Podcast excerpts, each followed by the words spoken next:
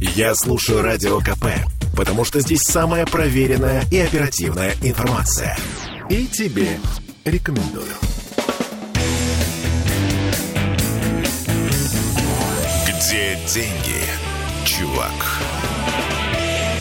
Добрый вечер, уважаемые слушатели. Э, с вами радио «Комсомольская правда» в Санкт-Петербурге на волне 92 FM. Эм. Э, и сегодня э, мы вместе со мной, Дмитрием Прокофьевым, ищем деньги на транспорте в транспортных перевозках, потому что Петербург и создавался как такой глобальный хаб, глобальный транспортный узел, и в новых условиях э, ситуация, конечно, вокруг нашего города изменилась. Изменилась не только вокруг города, но и вокруг э, Ленинградской области и всего северо-запада Э, в целом, да, потому что так уж получилось, что северо-западные транспортные ворота России исторически были вот тем каналом, который соединял ее с остальным миром. Это началось еще со строительства Архангельского во времена царя Ивана, это было продолжено со строительством Петербурга во времена императора Петра, и сейчас, несмотря на все повороты на юг и восток, Петербург все равно продолжает оставаться Петербургом, как и весь северо-запад. И э, со мной в студии сегодня будут э, говорить об этом Алексей Алексеевич Безбородов, управляющий партнер компании «Инфропроекты». Здравствуйте. Добрый день, Дмитрий. И Александр Юрьевич Яров, э, директор э, пассажирской транспортной компании. Добрый вечер. Добрый. Ну что же, первый вопрос, который я адресую, наверное, к Алексею Безбородову. Как за минувший год-полтора изменилось значение места Э, Петербурга, петербургского транспортного узла в отношении транспортных потоков и в целом роль его в российской экономике? Да, с точки зрения процессов, которые идут санкционных, экономических и в целом, э, изменения достаточно сильные. То есть мы перестали получать значительную часть импорта через Петербург. И, соответственно, прекратились э, работы в порту по контейнерной обработке. По сути, э, полтора года назад они прекратились, и сейчас они снова только возвращаются. Что касается в целом работы Петербурга как окна в мир, да, уже не в Европу, а в мир, то ничего не изменилось. Все экспортные грузы идут в тех количествах, которых шли, даже больше порой. И удобрения, и уголь, и нефтепродукты, и нефть. Все идет в том, э, в том режиме, в котором было и до санкций. Выяснилось, выяснилось, что мир без сырья жить особо не может. Покупать приходится, продавать приходится, и все с удовольствием покупают, изображая разные, э, так сказать, физиономии на лице. Но То покупают. мы понимаем. Слушайте, вопрос, вы упомянули про контейнера. Дело в том, что в свое время на меня произвело колоссальное впечатление книжка под таким названием «Ящик», да, а, которым, кстати, Алексей был научным редактором. Потому что вообще эта история про то, что контейнер, он а, изменил, он относится к числу тех изобретений, которые изменили мир э, гораздо сильнее, чем мы можем себе представить. Да, потому что та э, глобализация э, мировой экономики, которая, в общем, была драйвером развития всего мира на протяжении последних, ну, наверное, лет 70 точно, да, она была бы невозможна без появления вот этой, казалось бы, простой вещи и специальных судов, предназначенных для да. э, Жалко, что сейчас вы, э, случае, не можете видеть выражение лиц уважаемых коллег, которые так они кидают, кивают, кивают и кивают. Слушайте, а что на самом деле происходит у нас сейчас э, с контейнерами и с контейнерными перевозками? Ну, два процесса одновременно идут. Э, некоторое количество компаний компаний э, ушедших, да, крупных мейджеров, так называемых, э, иностранных, они ушли, вроде как и не возвращаются. Один, э, одна компания осталась, это итальянская частная компания, ну, швейцарской регистрации. Она осталась, она работает, это, это как бы она сегодня, это крупнейшая мировая контейнерная корпорация, она здесь. В принципе, да, оборот портов упал, достаточно трагично упал, по сути, на 70% контейнерных терминалов. Но на сегодняшний день рост вернулся. Э, большие пароходы, контейнеровозы наши люди уже фрахтуют.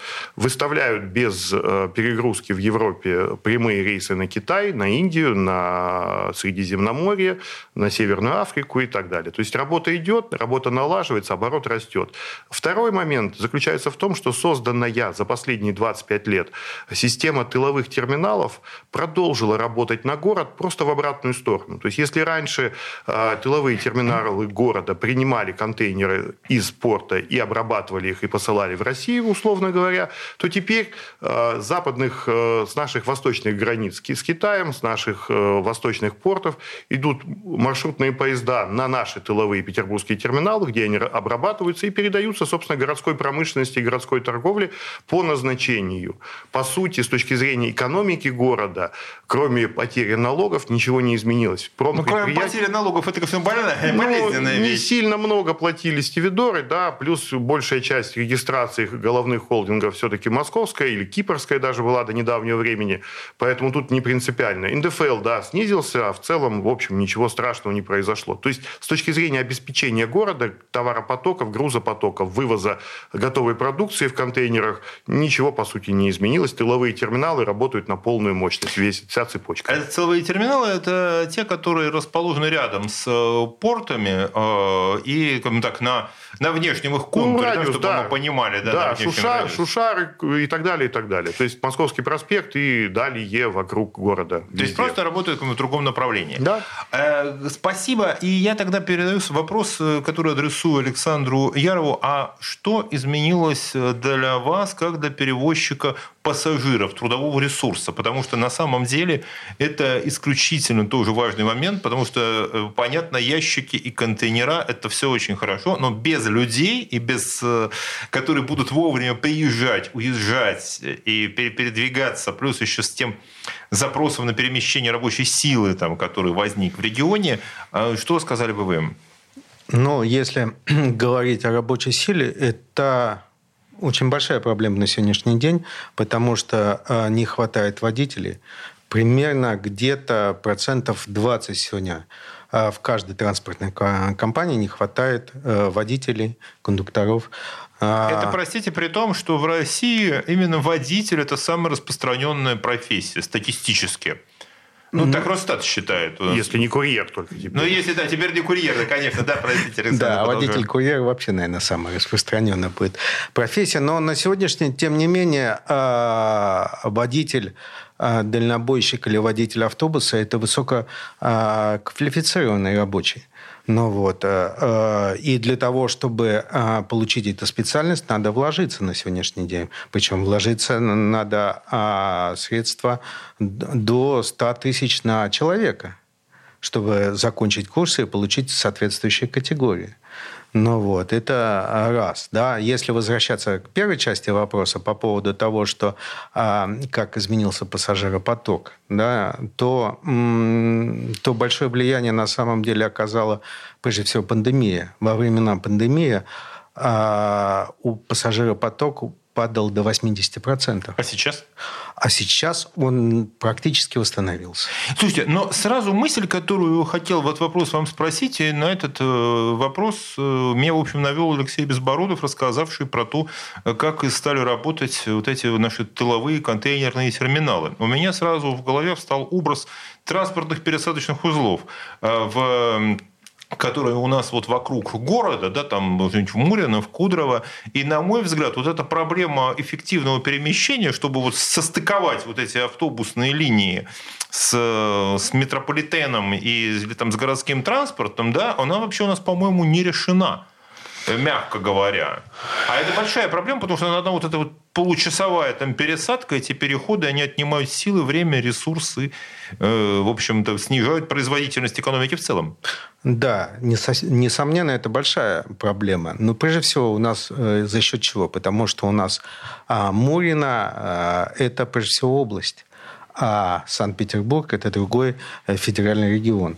И поэтому согласовать бывает очень тяжело между двумя администрациями – ну вот. Ну, это не только подвижной состав, но это еще э, вся инфраструктура транспортная в целом. Это дороги, это выделенные полосы для пассажирского транспорта, это остановочные комплексы. И тут нужна большая совместная работа города и области. Слушайте, ну тут я вот слышу, понимаете, если, э, как говорит Алексей Безбородов, у нас получилось наладить работу, простите, чтобы контейнера, приходящие с Дальнего Востока, пришли в Петербург, да, все здесь мы, это все получается, а вот э, согласовать транспорт, состыковать транспортные системы города и области рядом, тем более настолько актуально, сейчас это главный вопрос, вот тут что-то не получается, у нас не, не работает. Включаешь, не работает. Я думаю, что все-таки э, будет решена эта проблема. Тяжело, но будет. Ну, потому что э, тут надо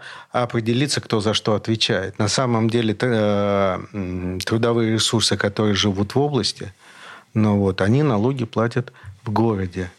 Да. да. И области очень обидно, что они должны делать инфраструктуру, а деньги будет получать город. Вот тут э, самое главное договориться э, с городом и областью. Я думаю, что в принципе это всегда была проблема, но всегда ее решали всегда решали, и думаю, что сейчас тоже все будет в порядке. Слушайте, вы знаете, на самом деле, а, вот то, о чем мы сейчас заговорили, это показывает вот ту роль, которую транспорт играет в современной экономике гораздо большую, чем нам может показаться. И все, что связано с транспортом. Нам привычно, нам кажется, что здесь ничего сложного нет. А на самом деле а, усовершенствование транспортной системы – это серьезный экономический драйвер. И мы вернемся к этому вопросу после перерыва. Где деньги? Чувак. Слухами земля полнится. А на радио КП только проверенная информация. Я слушаю «Комсомольскую правду» и тебе рекомендую. Где деньги, чувак? Продолжаем наш разговор о значении транспортной системы э, для Петербурга, Ленинградской области и северо-запада в целом. И, естественно, о том, какую роль в обратном порядке северо-западный, э, северо-западный регион, Ленинградская область и Петербург играют роль в формировании транспортной системы и экономического развития страны в целом. И э, со мной в студии Алексей Безбородов, управляющий партнер компании «Инфропроекты», и Александр Яров, э, директор э, пассажирской транспортной компании. Вот о пассажирском транспорте мы заговорили в первой части передачи, и в частности о том, что проблема интеграции транспортных систем города и области с точки зрения пассажиров, управления пассажиропотоками, она до сих пор не решена полноценно. В то время как э, Алексей Безбородов рассказал о том, что, собственно, в глобальном масштабе да, уже удалось интегрировать транспортные потоки с э, Китаем, и с, э, а с Африкой, и с Юго-Восточной Азией, да, из Петербурга. Вот на таком, на глобальном уровне состыковать уже получилось. А решить пока проблему комфортных транспортных перевозок между городом и областью пока не удается, как сказал Александр Яров. А Александру тогда вопрос. Э, с чего надо было бы начинать, если бы мы хотели действительно решить проблему ну, того же транспортного пересадочного узла в Мурино, допустим, там, или в Кудрово, или вот на этих окраинах города? Я думаю, надо... Уже неправильно сказал, не на окраинах, уже на стыке города и области, потому что это уже не окраины, там за, за этой чертой живет, э, живут уже гораздо больше, может быть, людей, чем нам кажется. А на самом деле Мурино самый крупный э, город сегодня в области. Он обогнал Гатчину по количеству жителей. Но вот, хотя Гатчина является столицей области. Да, а самый, а самый крупный город и самый такой, видимо, аттрактор человеческого потока и потенциально там и малого бизнеса, и все это у нас оказывается Мурино. Да, на сегодняшний день, да. На самом деле, э, в принципе, э, надо решать э, совместно город и область должна создать комиссию или же какой-нибудь э, квазитранспортный комитет, ну вот, и э, туда должны входить не только транспортники, но и дорожники в том числе, чтобы создавать э, всю инфраструктуру, весь комплекс инфраструктуры транспортной. А, и а, в том числе, в том числе а надо области, наверное, уже э, немножко догонять город, который провел трансферную реформу. Но вот э, город здесь, естественно, является передовым на сегодняшний день. Он э, сделал большую транспортную реформу пассажирского транспорта. Но вот, и э, области надо подстраиваться э, под ту реформу, которую при... Слушайте, вы знаете, Александр, э, по поводу транспортной реформы в городе, просто не один раз в этой передаче мы обсуждали, а после нее, вот я могу совершенно точно сказать, какой, в каком месте ездить э, комфортно. Вот по Невскому проспекту, по выделенной полосе, вот в две стороны, вот да, вот там работает. И такси, но такси подорожало в два раза. И, э, ну, метро, да, метро у нас работает. А вот другого транспорта, ну, почему-то он, э, знаете, называется, отсюда туда не доедешь по городу на, на общественном транспорте. Ну, на самом деле, транспортная реформа всем не угодишь, это понятно. Да? Обязательно будет кто-то обделен, это понятно. Но надо смотреть в целом, какие задачи ставила перед собой администрация города и чего удалось и чего не удалось. Я думаю, что а, на фоне других городов российских, что в принципе а, администрация города достигла больших результатов. Но это не значит, что на этом надо останавливаться, потому что город – это живая инфраструктура, которая каждый день меняется. Это постоянные изменения, надо идти на шаг впереди перед изменениями. Вы знаете, я хочу сказать, у нас э, такая э, история была, одна из передач вот этого цикла, которую я веду, да, экономических, она в Москве получила, была отмечена Министерством финансов и правительством Москвы э, за свою, за вот, собственно, конкретная передача. И у нее было характерное название – вам шашечки или ехать? Потому что была передача, посвященная именно реформе такси. И на самом деле э, вот эта история нам шашечки или ехать, нам нужно э, вот это вот ведомственное согласование сложное, или нам нужно какое-то эффективное, быстрое решение проблемы, оно касается, я думаю, не только транспорта, не только такси, не только транспортной реформы, а еще много чего другого. Да, на самом деле есть такая знаменитая э, лозунг, да, выберите два из двух, да, безопасность, а, комфорт и э, э, дешевизна, да. Выберите два из... Быстро, дешево, хорошо. Да, невозможно, невозможно э, сделать дешево. А поэтому это требует больших ресурсов. Не только а, денежных, да, но в том числе надо большого людского ресурса для решения этих вопросов транспортных. Это раз. А во-вторых, э, еще раз повторяю, что город живой, он постоянно изменяется, постоянно потоки меняются каждый день. Тогда вопрос, вы здесь сказали про, э, прозвучало слово дешевизна, цены быстро, дешево, хорошо. И тогда сразу вопрос Алексею Безбородову. А сильно подорожала транспортная логистика вот в связи со всеми изменениями? Грузовая логистика нынче подешевела. Если не брать внутрироссийские перевозки, то вся мировая логистика подешевела после ковида. А, а внутрироссийская подорожала? Ну, внутри российской уже мы в рублях платим. Э, внутри российской полтора года перехода на восток, конечно же, дорогого обошлись. Но на самом деле, э, если брать э, массовые перевозки даже товаров народного потребления, кои идут, скажем, из того же Китая маршрутными поездами, сотнями маршрутных поездов, да, то, по сути, постепенно идет даже удешевление. Хотя там несколько разнонаправленных процессов, и я бы здесь, в принципе, не стал говорить. Мы, поскольку у нас появилась интернет-торговля, э, у нас стоимость самой по себе контейнерной, железнодорожной, морской доставки, она, в принципе, перестала играть какую-то роль. Все сливки давно снимают э, люди на последние мили, которые сидят. Все, что происходит за последней милей, да, все, что происходит на длинных маршрутах, для человека в цене товара никакой роли не играет. Это на самом деле очень важно, потому что у нас очень часто, я вот, например, в своем телеграм-канале э, об этом часто пишу, и я напоминаю, что у Алексея Безбородова тоже есть свой телеграм-канал, который так и называется Безбородов не только логистика. Это рекомендую. Э, но а, вот эта постоянная история, очень часто, которую я встречаю в медиа. Ах, подорожали там на 10% подорожала там контейнерная перевозка, теперь нас ждет удорожание. Ребят, ну сколько в цене там, не знаю, китайских э, кроссовок, да, которые сюда поедут, ну, сколько там занимает эта контейнерная логистика? Я подозреваю, из 100, из 100 рублей это будет, наверное, сколько-то копеек. Ну, условно говоря, если товар стоит э, дешевле, чем 1000 долларов за тонну, а кроссовки стоят дешевле, дороже, чем 1000 долларов за тонну, то есть, условно говоря, если это сырьевой товар типа пшеница, соя, э, какой-нибудь там заготовка пластиковая и так далее, да, на нее контейнерная перевозка влияет с точки зрения подорожала, подешевела. Если это уже, скажем, кофе, кроссовки, электроника и даже дешевая одежда, никакого влияния стоимость контейнерных перевозок после где-то 2005 года вообще не имеет на стоимость товара.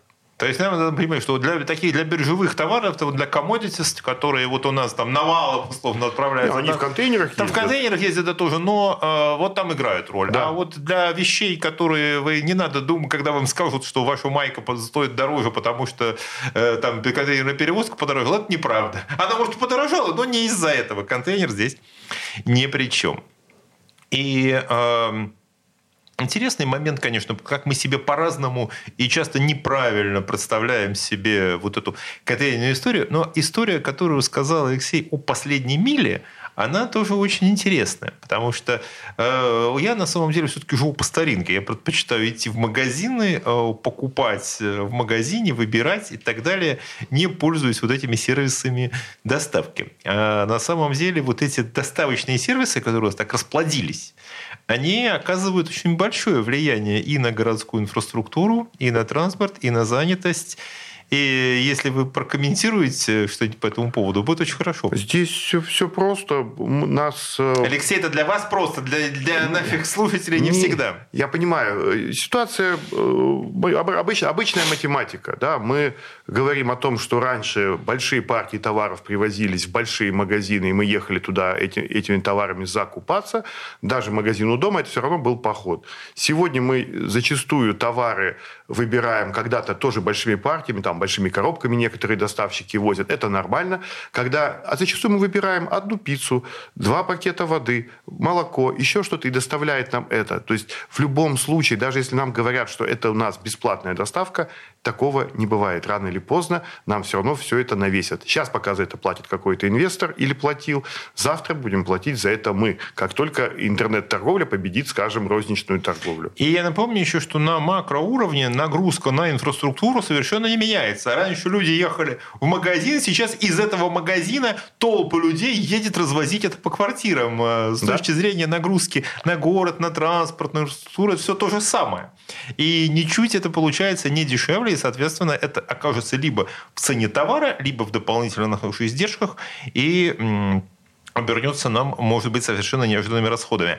И после короткого перерыва на новости мы вернемся в студию. Не переключайтесь. Где деньги, чувак? Я слушаю Радио КП, потому что здесь самые осведомленные эксперты. И тебе рекомендую.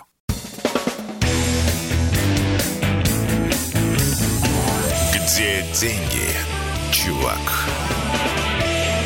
Я снова в студии радио «Комсомольская правда» в Петербурге, на улице Гатчинской, 35, на волне 92 FM, эм, а вместе с Дмитрием Прокофьевым о транспортной системе э, Петербурга, Ленинградской области и Северо-Запада, ну и России, конечно, тоже э, беседуют э, Александр Яров, директор транспортной пассажирской компании, и Алексей Безбородов, управляющий партнер компании «Инфропроекты». И мы говорили о больших перевозках, о контейнерных, о тоже больших перевозках, но человеческих. В предыдущей части мы начали обсуждать проблему того, как трансформировалась розничная торговля, так, съедаемая интернетом и маркетплейсами. Наверное, это будет тоже, надо посвятить этому будет отдельную передачу. И Здесь э, обсудили момент, что нагрузка на транспортную инфраструктуру, на городскую инфраструктуру э, из-за того, что теперь не мы ходим в магазины, а нам что-то привозят, она совершенно не изменилась. Просто транспортный поток идет в другую сторону, но по тем же самым улицам мы используем ту же самую инфраструктуру. И в предыдущей части не успел дать слово Александру Ярову, э, которому было что сказать Александр, прошу вам да. слово, потому что да, вам а, действительно есть что сказать. Да.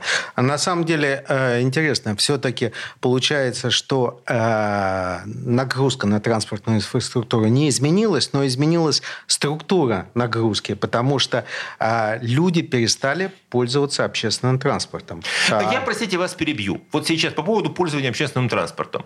Вот доехать от места, где я живу, доехать до вот студии, да, Гачинской, да, мне нужно э, теперь без маршруток, да, мне нужно пройти э, прям ну, метров 500 до, до остановки, доехать до станции метро, я буду ехать долго, спуститься в метро довольно долго, обратно, ну ладно, здесь я пройду пешком, но от Чкаловской мне тоже будет идти где-то полверсты.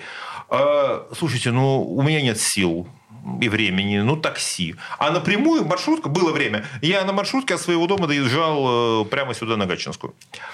И вот, и вот как? Ну, на самом деле... Э... Я просто наболел. Я думаю, что наши многие слушатели с той же самой проблемой сталкиваются. Особенно те, кто... А уж я уж не говорю, ладно, я живу в городе. Но а уж кто живет у нас, в, например, в том же самом большом городе э, Мурино, да, там в демографический, одним из демографических центров Ленинградской области 200, больше 200 тысяч человек уже живет. Но на самом вот, деле... Да, простите, равно... я перебил вас, но это, правда, болезненная история. Да, э, я понимаю. На самом деле, э, но тем не менее, все равно надо делать приоритет общественному транспорту, чтобы людям было удобнее, быстрее и комфортнее доезжать от точки А к точке Б, куда он э, стремится. Я считаю, что надо все равно развивать общественный транспорт. А он должен э, развиваться в том числе за счет хабов больших, маленьких, но вот чтобы человек не тратил много времени и много денег, добираясь до своего места, куда он желает доехать. Ну, вот тут то же самое, как э, та проблема, которую сказал Алексей Безбородов. Последняя миля. Мне, э, да, я не спорю, пускай у автобуса удобная остановка где-то там, да, пускай она оборудована, пускай там стоит навес и так далее, но до моего дома мне идти еще 500 метров а то и 600. А зимой дорогу, ну, понятно, как у нас ее в Петербурге убирают. Это, кстати, по льду буду сказать. Хорошо, осень теплая. А, на самом деле, э, получается, что не только автобус новый, комфортный, остановка э, комфортная, но и дорога от дома до остановки – это тоже э, транспортная реформа. Ее тоже надо делать. Я уж тогда поделюсь совсем, э, совсем уже личным. В доме, где я живу, меняют лифты. Повесили, поставили новые лифты, да, он вызывают мастера его включать, да, четыре раза в день. Уже народ уже привык по лестницам ходить. А второй так пока и не собрали. Было два, теперь один, тут не работает. И хотя это к тому, что лифты, на самом деле, это тоже часть э, транспорта. Это, наверное, Алексей смотрит, вот, наверное, если бы сломался бы, господи, как называется кран большой, большой, который перемещает контейнеры. Контейнерный кран. Контейнерный кран. Контейнерный кран сломался бы, и мы бы пытались бы эти контейнеры перемещать руками. Ну, это эксцесс. Эксцесс исполнителя на самом деле. А, ну, как, э, всегда хочется сделать как лучше, но часто у нас получается как всегда. Но, но я думаю, все равно э, мы идем в правильном направлении, и все равно мы э, будем добиваться наилучшего результата. Вот еще бы транспортные, действительно, транспортные пересадочные узлы построить, ну, хотя бы. Ну да, на то, до том уровне, как в Москве, наверное, вряд ли. Но думаете, можно будет? Конечно, можно. Можно будет построить. Тут... Про транспортную систему Москвы, да, я вижу, Алексей хочет сказать. Не, не, нет. Я, я живу на два города, поэтому... Но в Москве я езжу с работы домой, с работы домой и на вокзал в аэропорт, поэтому я... А ездите на такси или на общественном э, транспорте? Чаще на такси чаще на такси по, по, по разным причинам. У меня, я живу просто как-то достаточно отдаленно, мне надо ехать на трамвае, потом пересаживаться, потом пересаживаться на метро, и потом идти пешком до офиса, поэтому мне удобнее и быстрее на такси. Слушайте, вопрос. Вы живете на два города, значит, это Сапсан или ночные поезда? Сапсан исключительно. Э, и нужна ли нам высокоскоростная магистраль между двумя городами? Нужна для того, чтобы освободить для грузовых перевозок действующую железную дорогу, чтобы Сапсан убрать, поставить ВСМ на новые рельсы, а действующую железку поставить под грузовые перевозки. А сейчас она нарезает, я так понимаю, обходным там суток на двое. Нет, не в этом идет. дело. Нет, сейчас она ходит нормально, но между Москвой и Петербургом все перевозки контейнерные. У нас нет перевозок массовых грузов, те, которые, как вы говорите, в обход идут. А прямых э, поездов, по сути, нет. А если мы говорим с востока идут, то они все равно через северную дорогу, через Карелию заходят. А, понятно. То есть, а тогда зачем нам нужно освобождать э, эту железку? Чтобы по М11 и по М10 э, мимо городов не ездили грузовики, а, а контейнеры шли по железной дороге. Вот и все. То есть, это иллюстрация к тому, что, да, и Александр Яров тоже кивает, что у нас все виды транспорта, они все связаны между Конечно. собой. И даже те самокаты, на которых люди катаются, они тоже создают часть транспортной системы, и даже наши лифты. И э, убирая в одном месте, мы прибавляем в другом. Ну, что касается меня, то я в Москву предпочитаю вот эти вот ночные поезда, на мой вкус, лучшие тройка, ну, стрела, конечно, самая такая намоленная, но тройка лучше, особенно спальное купе, потому что такой гостиница на колесах, ты приезжаешь, в общем, в работоспособном состоянии.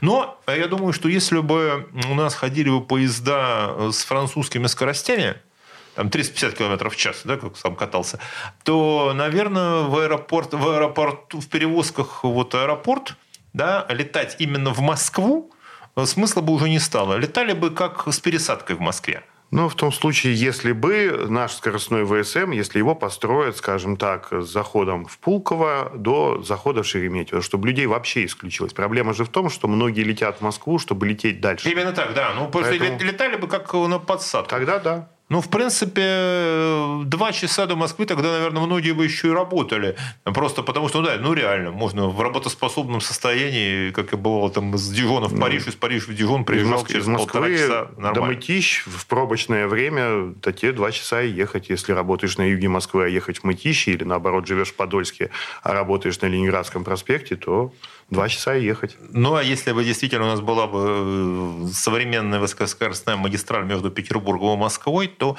да еще и с захватом аэропортов, то тогда бы, ну, чтобы через два с половиной в 7 сел в поезд, и ты в Москве в 9. Это уже совсем другая история. Половина петербуржцев платила бы НДФЛ в Москве в рабочих компаниях. Слушайте, вот это, кстати, глубокая мысль на самом деле. Мы себе не отдаем отчет, насколько у нас вот это все происходит, что, что как ящик сотворил чудеса контейнер глобализации перевозок, так и современные дороги и транспорт будут творить чудеса в перемещении рабочей силы. Половина петербуржцев платила бы НДФЛ в Москве Москве. Что бы здесь осталось? Немного. Ну, может быть, мы здесь приезжали бы, народ бы, и москвичи приезжали бы здесь развлекаться, стал бы такой рекреационный центр. Да, но, но в, в сервисе у вас работают гастарбайтеры в основном. Э, Поэтому у нас. Ну, потому что, да, русские что-то вот не Вот еще снова минус НДФЛ. Вот, собственно говоря. Слушайте, вы знаете, на самом деле, вот интересный вопрос, который я хотел задать вам как э, транспортнику.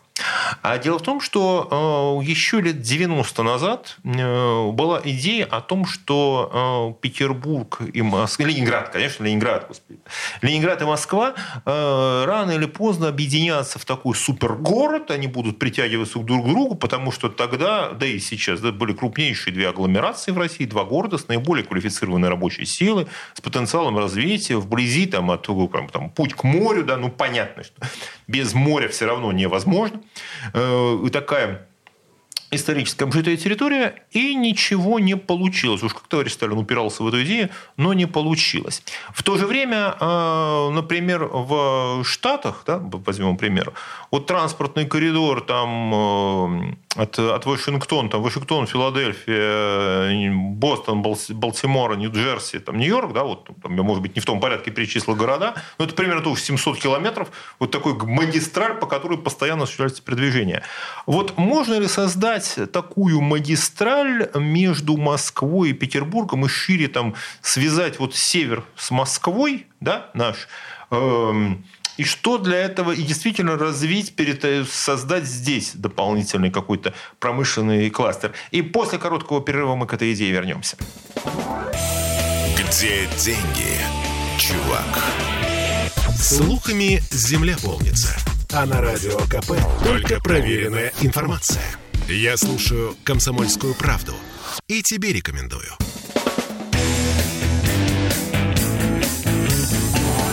Где деньги, чувак? Еще раз э, приветствую вас в студии радио «Комсомольская правда» э, вместе со мной, Дмитрием Прокофьевым, о судьбах транспортной системы северо-запада Петербурга, Ленинградской области и России, и России в целом разговаривают э, Алексей Безбородов, управляющий партнер компании «Инфропроекты», и Александр Яров, директор транспортной компании. И рассуждая о том, как и куда будет развиваться наш транспорт и что с ним сейчас происходит, мы вспомнили об идее создания такого э, глобального транспортного и промышленного коридора между Москвой и Петербургом, как между двумя э, крупнейшими агломерациями России и ее экономическими центрами. Э, пока еще этого нет. Для этого надо нужно как минимум высокоскоростная магистраль, нужны как минимум еще новые дороги, и нужно, опять же, там, расселение людей, да, уж территории все равно вот на этом 700-километровом отрезке земли свободной много. Едешь на Сапсане, и ты видишь вот эту пустую землю, где строить, строить, развивать, развивать. Что вы думаете по этому поводу? Что здесь нужно было бы сделать? И возможно ли это, и нужно ли это делать? Алексей. Ну, как человек, который два раза в неделю ездит на Сапсане, могу сказать одну простую вещь. А, поскольку ни в Твери, ни в, не знаю, там, а, ни в Акуловке, ни в Чудово не выходит э, половина Сапсаны и не заходит половина Сапсан, а выходит несколько человек из бизнес-класса, вообще никто не выходит. Я вам скажу очень простую вещь. Значит, никакого экономического интереса у жителей уже нет. А значит, никаких Бостонов, Филадельфиев между Вашингтоном и Нью-Йорком у нас не не появится. То есть между. Петербургом и Москвой уже нечего делать. Ну, потому что Бостон самостоятельная единица, экономическая, мало того, старейшая экономическая единица Соединенных Штатов, если брать сравнение. Да, Новгород, условный Великий Новгород, он тоже старейшая экономическая единица Родины. Но он не на пути. Но он не на пути, э, а, а достраивать или расстраивать, ну, условно говоря, насильно все это, ну, я не вижу, там на, на сегодняшний день нет грузообразования. Если уж мы говорим про бизнес, то в этих регионах, в Твери, э, в Новгородской области, в Псковской области, если уж там при, прифантазировать, нет грузообразования, нет образования э, добавочной стоимости в большинстве случаев. Идет местный бизнес, идет некоторое местное производство, лесное производство, некоторая стройка. Да? Э, ни в какое сравнение, там, условно говоря, хотя бы с Калугой, где огромное количество инвестиционного потенциала. Но Калуга входит в орбиту Большой Москвы, давайте смотреть, да, будем сути, Да, конечно, нет, ну это, ну, потому что это там губернатор этим занимался последние 25 лет. Вот и все. Слушайте, то есть мы приходим к мысли о том, что у нас вот эти наши две агломерации будут, каждый из них будет затягивать, как большая планета тянет на свою орбиту там космическую пыль там, и астероиды, так э, две наши агломерации будут тянуть на свою орбиту прилегающие регионы, кто к чему ближе, кто к чему удобнее. Ну и, может быть, они будут связаны таким, как вот таким волшебным мостом таким, да, по которому будет, э, будет вот На это мой взгляд, да. перемещение. А что вы скажете, Александр Яров? А, у меня немножко другое видение, если можно. На самом деле а, у нас а, за последние несколько лет э, произошел бум а, частного строительства. А земля крайне дорого в этих двух агломерациях, Москве и Санкт-Петербурге. А вот эта вот земля, которая находится между Санкт-Петербургом и Москвой, она довольно-таки еще дешево.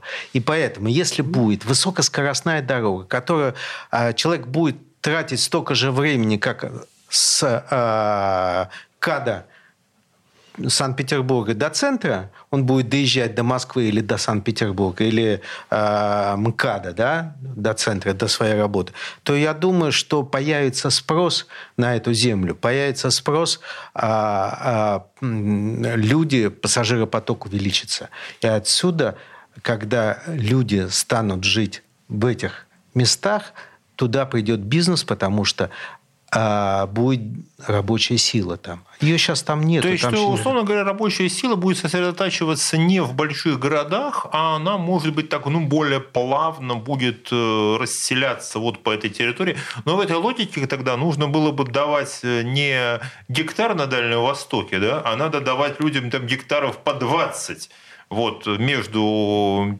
Петербургом и Москвой, там, под жилое строительство, да, с условием того, что вот ты здесь будешь строить там дом, двухэтажный дом, два дома, и за них устраивать какое-то хозяйство. Ну, наверное, да, уж чего-чего, но, честно, вот земли, вот чего нет здесь, так это нехватка земли. Особенно между двумя действительно, я не, не скажу там, как на север, там, да, если смотреть, но уж между двумя агломерациями нашими жить еще вполне можно, как всегда, и, и жили. Хотя и прохладно. Но вот сейчас у нас теплая осень, к нашему счастью ну, говорят, у нас потепление идет, ну вот, поэтому как бы э, скоро здесь э, будет э, арбузы можно будет выращивать, по всей видимости.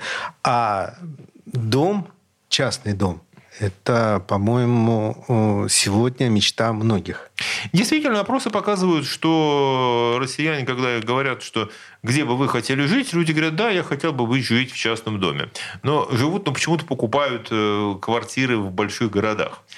Вот. Но, видимо, еще и потому, что человек сразу подумает, а как мне ехать, а как мне добираться, а сколько времени там я что-то получу и так далее. Вообще, знаете, очень интересно, я тут так получилось, э, перечитал э, второй том «Мертвых душ», Гоголя, и, которые у нас в школе не проходят, а ну, четыре главы-то остались, да, и там совершенно есть э, такой эпизод, когда Чичиков приехал покупать имение, значит, ну, там разоренное имение, брошенное, там, бедное, и э, хозяин имения говорит, а на что, говорит, деньги? Говорит, ну, вот вы купить, вот я вам заплачу, что вы будете ехать. Он говорит, я перееду в город. А говорит, в городе, ну, в городе есть какой-то домишко. Он говорит, а почему здесь-то вот не, не хотите? Там, он говорит, а говорит, надо детей учить танцеванию. А здесь, говорит, вот все говорит, можно в деревне сделать, а вот детей ни за какие деньги не выучишь.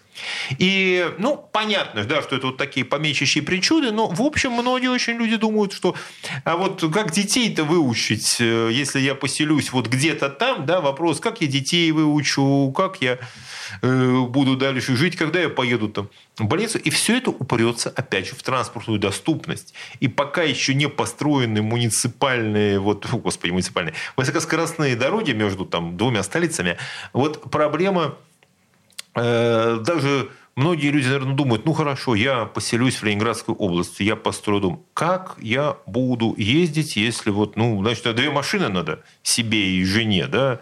Или, а как я буду возить детей? Вот мы, опять мы упираемся в муниципальный транспорт, о котором вы говорили. Да, несомненно, надо развивать. Прежде всего, развивать муниципальный транспорт. Надо сделать такие инфраструктуры транспортные, которые позволяли бы человеку тратить деньги на, а, на транспорт, а не на собственный автомобиль, чтобы было Э, я понимаю вашу мысль, чтобы мы все-таки пользовались более вот этим эффективным общественным транспортом. Но смотрите, мысль, которую, как мне кажется, очень важная сейчас прозвучала, это то, что вот э, автобус, в котором люди едут на работу в, допустим, из Ленинградской области, вот на, там, на тыловой терминал в город, да, на Москву, он тоже часть вот той колоссальной глобальной транспортной цепочки между, там, допустим, Шанхаем и Петербургом.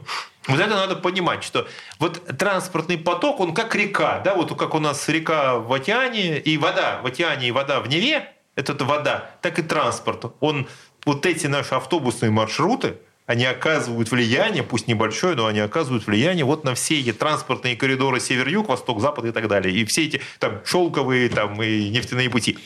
Да. Я хочу сказать очень правильное сравнение.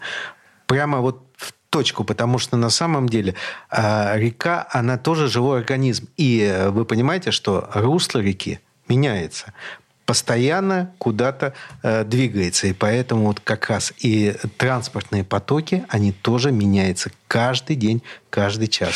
Коллеги, у нас осталось совсем немного времени, там минуты полторы, поэтому коротко попрошу вас резюмировать. И ну, с чего надо начинать, чтобы у нас действительно транспортная наша система стали лучше? Алексей Безбородов. Продолжать инвестировать, ничего не поделаешь. Придется строить, да, в, в части, о которой я говорю. Это контейнерные терминалы, тыловые склады. И учить людей, учить, учить, учить людей. Слушайте, а у нас э, тогда сразу два вопроса. Контейнеры свои производят в России? Нет, или... Нет своих китайские, контейнеров? Все китайские. А есть возможность сделать свое производство контейнеров? Или лучше брать китайские, не Есть, заморачиваться? но пока дешево не получается. дешево не получается, а учат специально, условно говоря, на, на контейнер людей. Нет, но Макаровка, Ушаковка и Невельского, три главных вуза, все учат. Ну и плюс МИИТ, естественно, и ГУПС, как бы, конечно, учат контейнерному бизнесу. Понятно. А, тогда Александр Яров. Да, с Алексеем соглашусь все, что сказал по контейнерным перевозкам, по грузоперевозкам, то же самое и в пассажирских перевозках. Но единственное, что еще э, хотелось бы добавить, непонятно, что первично, курица и яйцо, яйцо а, а транспорт, а, грузовые перевозки или пассажирские перевозки, или одно без другого не может. Слушайте, я думаю, что все-таки первично это люди. Это люди и их ожидания, и их желание жить лучше с каждым днем, потому что, как в учебнике экономики написано в любом, на первой странице, да, что это наука общественная и наука о том, какие выборы совершают люди в ситуации ограниченных ресурсов. Но мы стараемся помочь нам сделать правильный выбор. Я э, в передаче участвовали Алексей Безбородов, управляющий партнер компании «Инфропроекты». Спасибо. Спасибо. Спасибо. И Александр Яров, директор транспортной компании. Э, спасибо всем, кто нас слушал сегодня. Э, это был Дмитрий Прокофьев, моя программа на радио «Комсомольская правда» в Петербурге каждую неделю. Всего доброго. Где деньги, чувак?